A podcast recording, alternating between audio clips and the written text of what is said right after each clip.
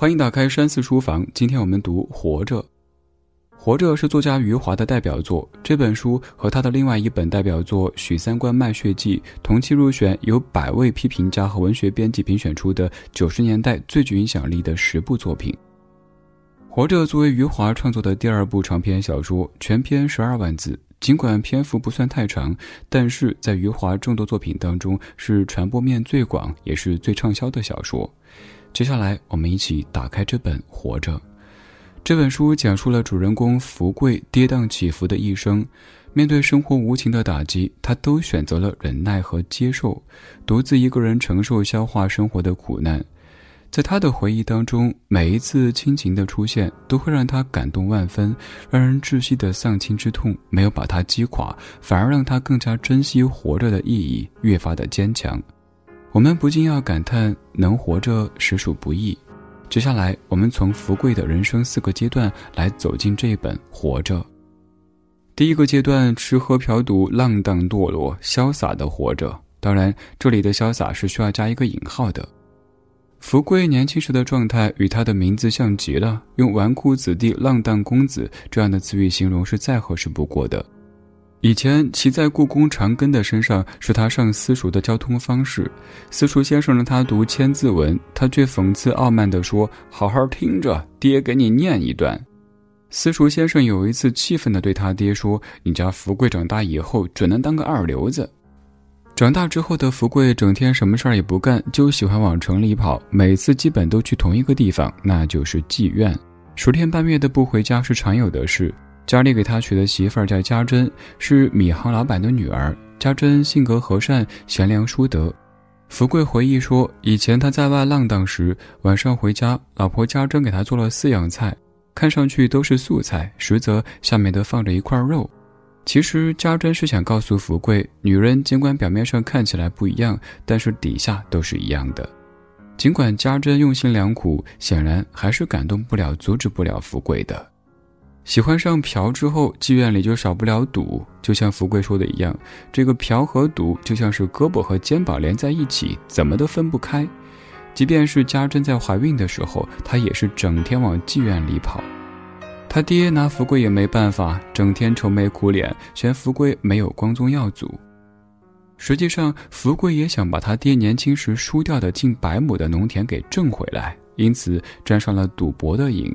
整天不是妓院就是赌局，还常常偷母亲和媳妇儿的首饰去换钱。殊不知，这都是赌坊师傅龙二的圈套。以前的福贵挥霍钱财，吃喝嫖赌样样精通，潇洒的活着，整天游手好闲，不思进取。他不知道的是，这就是他人生由盛转衰的开始。第二个阶段，输光家产，父亲去世，内疚而警醒的活着。不管是媳妇儿家珍的苦苦劝告，还是赌场里的不得意，都不能够让福贵回头。最终，家中仅剩的一百多亩地，也在龙二的圈套下给输光了。到这里，福贵这一生便跟福和贵都撇清了关系。把家产输光之后的福贵，路过岳父的米行，再也没有以前的嚣张气焰。父亲尽管每天都对他指责谩骂，但还是义无反顾地把剩下的田地和祖祖辈辈居住的房子都抵押出去，换作铜钱，让福贵去还赌债。他想让儿子引以为戒，不再重蹈覆辙。他告诉儿子，从前徐家的老祖宗不过是养了一只小鸡，鸡养大之后变成了鹅，鹅养大之后变成了羊，再把羊养大，羊就变成了牛。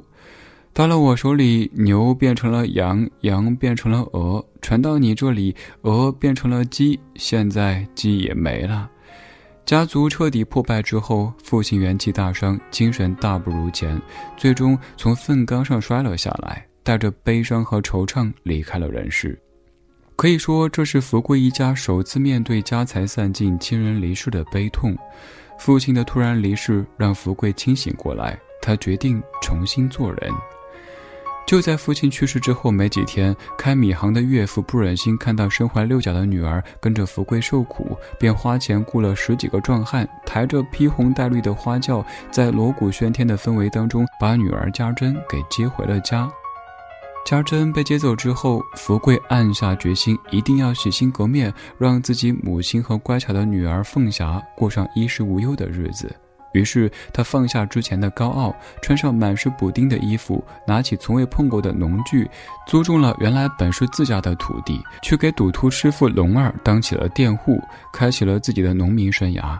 尽管种地的日子不好受，但是福贵的内心反倒是觉得踏实了不少。尽管福贵经历了如此重创，但是他并没有因此而消极对待，反倒是从中获得了极度的道德警醒和精神震撼，改变自己以前玩世不恭的个性和纨绔子弟的作风，不断的去感受并刷新着生命存在的意义和责任。第三个阶段，为了自己的家人，无论如何都要活着，苟且而朴素的活着。心地善良的家珍在娘家平安生下儿子有庆之后，便不顾父母的反对，执意要回到丈夫福贵的身边。这时候，福贵母亲的身体大不如前，疾病缠身。让人意想不到的是，福贵拿着媳妇儿从娘家带来的最后两个银元去给母亲拿药的路上，被抓壮丁上了战场。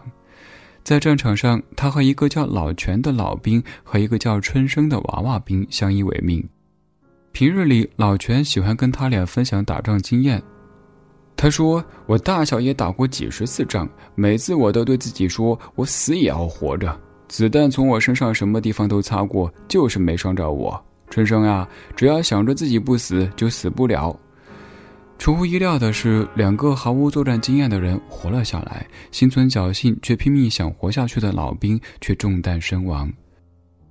福贵和春生的心里时刻地装着家人，思念着家人。他们坚定不移的信念是一定要活着和家人团聚。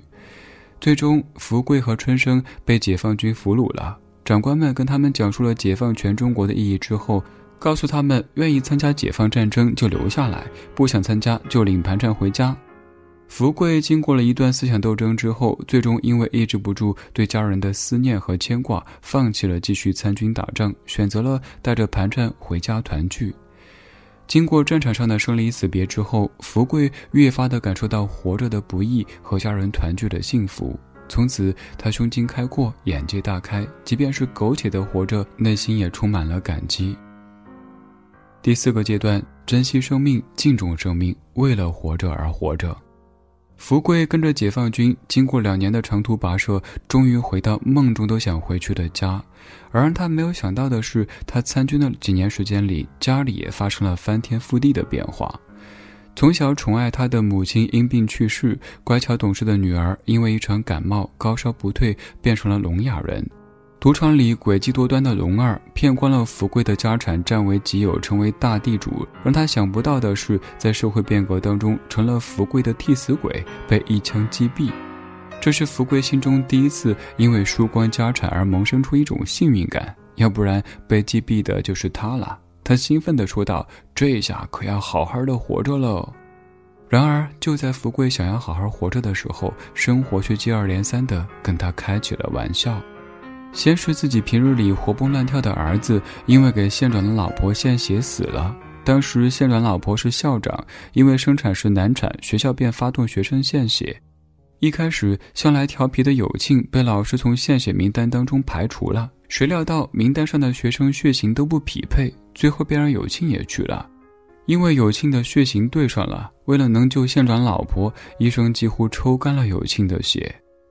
有庆没了。爱子心切的父亲跟疯了似的，要找县长讨个说法。去了才知道，县长就是跟他一起在战场上出生入死的兄弟春生。念旧情的福贵忍痛对春生说：“春生，你给我记住，你欠我一条命，我下辈子再让你还给我。”儿子有庆的事就这样了结了。后来，跟福贵一起从战场上经历过枪林弹雨的好兄弟春生，承受不了社会变革的压力，最终选择了悬梁自尽，结束了生命。几年之后，虽然聋哑，但非常乖巧的大女儿凤霞嫁给了老实憨厚的二喜。让人惋惜的是，在生下儿子苦根之后，因为大出血去世了。那时候正值深冬大雪天气，因为家里没钱，二喜只能冒着风雪把凤霞背回家。家珍看着自己女儿，眼睛瞪得大大的，一动不动，什么也没说，眼泪也早都哭干了。看着凤霞的遗体，也只是摸了摸她的脸和湿漉漉的发丝，就这样一言不发的静静的看着自己女儿。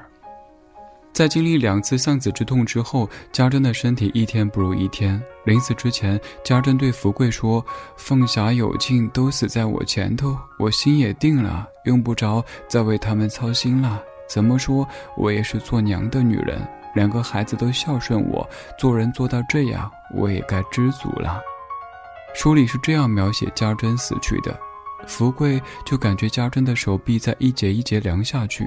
他全身都凉了，还有胸口一块地方暖和着，然后他的手就贴在那个胸口上面，福贵就感觉到胸口的热气就像从他的手指缝里一点一点的漏了出来。老婆家珍也死了，全家人就只剩下女婿二喜和外孙苦根了。可是他们两个人也相继死去。二喜是在工地上干活时发生意外，被两块水泥板给挤死的。苦根出生便没有了母亲，但是他从小就是一个懂事听话、能吃苦的好孩子，最后却因为吃多了东西而撑死了。那个时候正值三年自然灾害，家里一贫如洗，没钱给苦根买零食，福贵就给苦根煮了一锅的豆子。没想到太久没吃稀罕东西的苦根一时贪嘴，全给吃了。等福贵下地干活回来，苦根已经活活撑死了。最爱的外孙也死了，一大家子人就只剩下福贵自己了。他去市场上买了一只正要被拉去屠宰场的牛，并给这头牛取名叫做福贵。之后，他就跟这头牛相依为命，以此来填补自己晚年生活的孤独和寂寞。以上便是福贵苦难的一生。作者余华把世间的种种痛苦都集中在一个人的身上。好在福贵在一次又一次苦难经历当中坚强地活了下来。不得不说，较常人而言，福贵更有死的理由。但是他面对一次又一次生死的选择，最终选择了无论如何都要活着。就像是电影《芙蓉镇》当中说的那样：“活着，一定要活着，像牲口一样活着。”小说从头到尾都贯穿着死亡的气息，但是为什么会叫活着呢？活着其实就是见证。小说里的福贵见证自己身边的人一个又一个的死去，亲身经历了一次又一次的生离死别，到最后只剩他一个人活着。这个时候的福贵的声音就要比任何一个活着的人声音都要强大。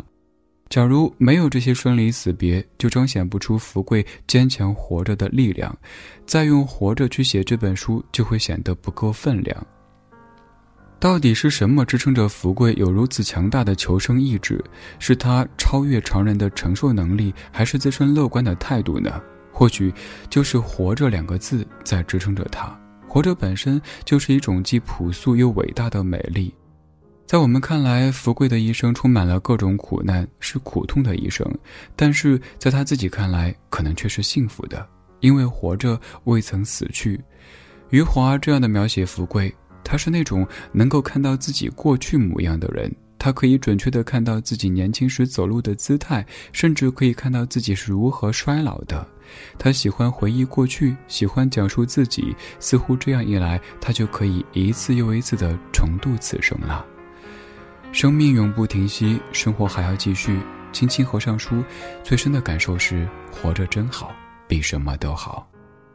好了，今天这本《活着》就读到这里。如果听完解读感觉意犹未尽，可以在微信搜索小程序“山寺生活”当中可以找到这本书以及此前解读过的全部书籍纸质版。我是李志，这是山寺书房，下期读书会我们继续梳理见。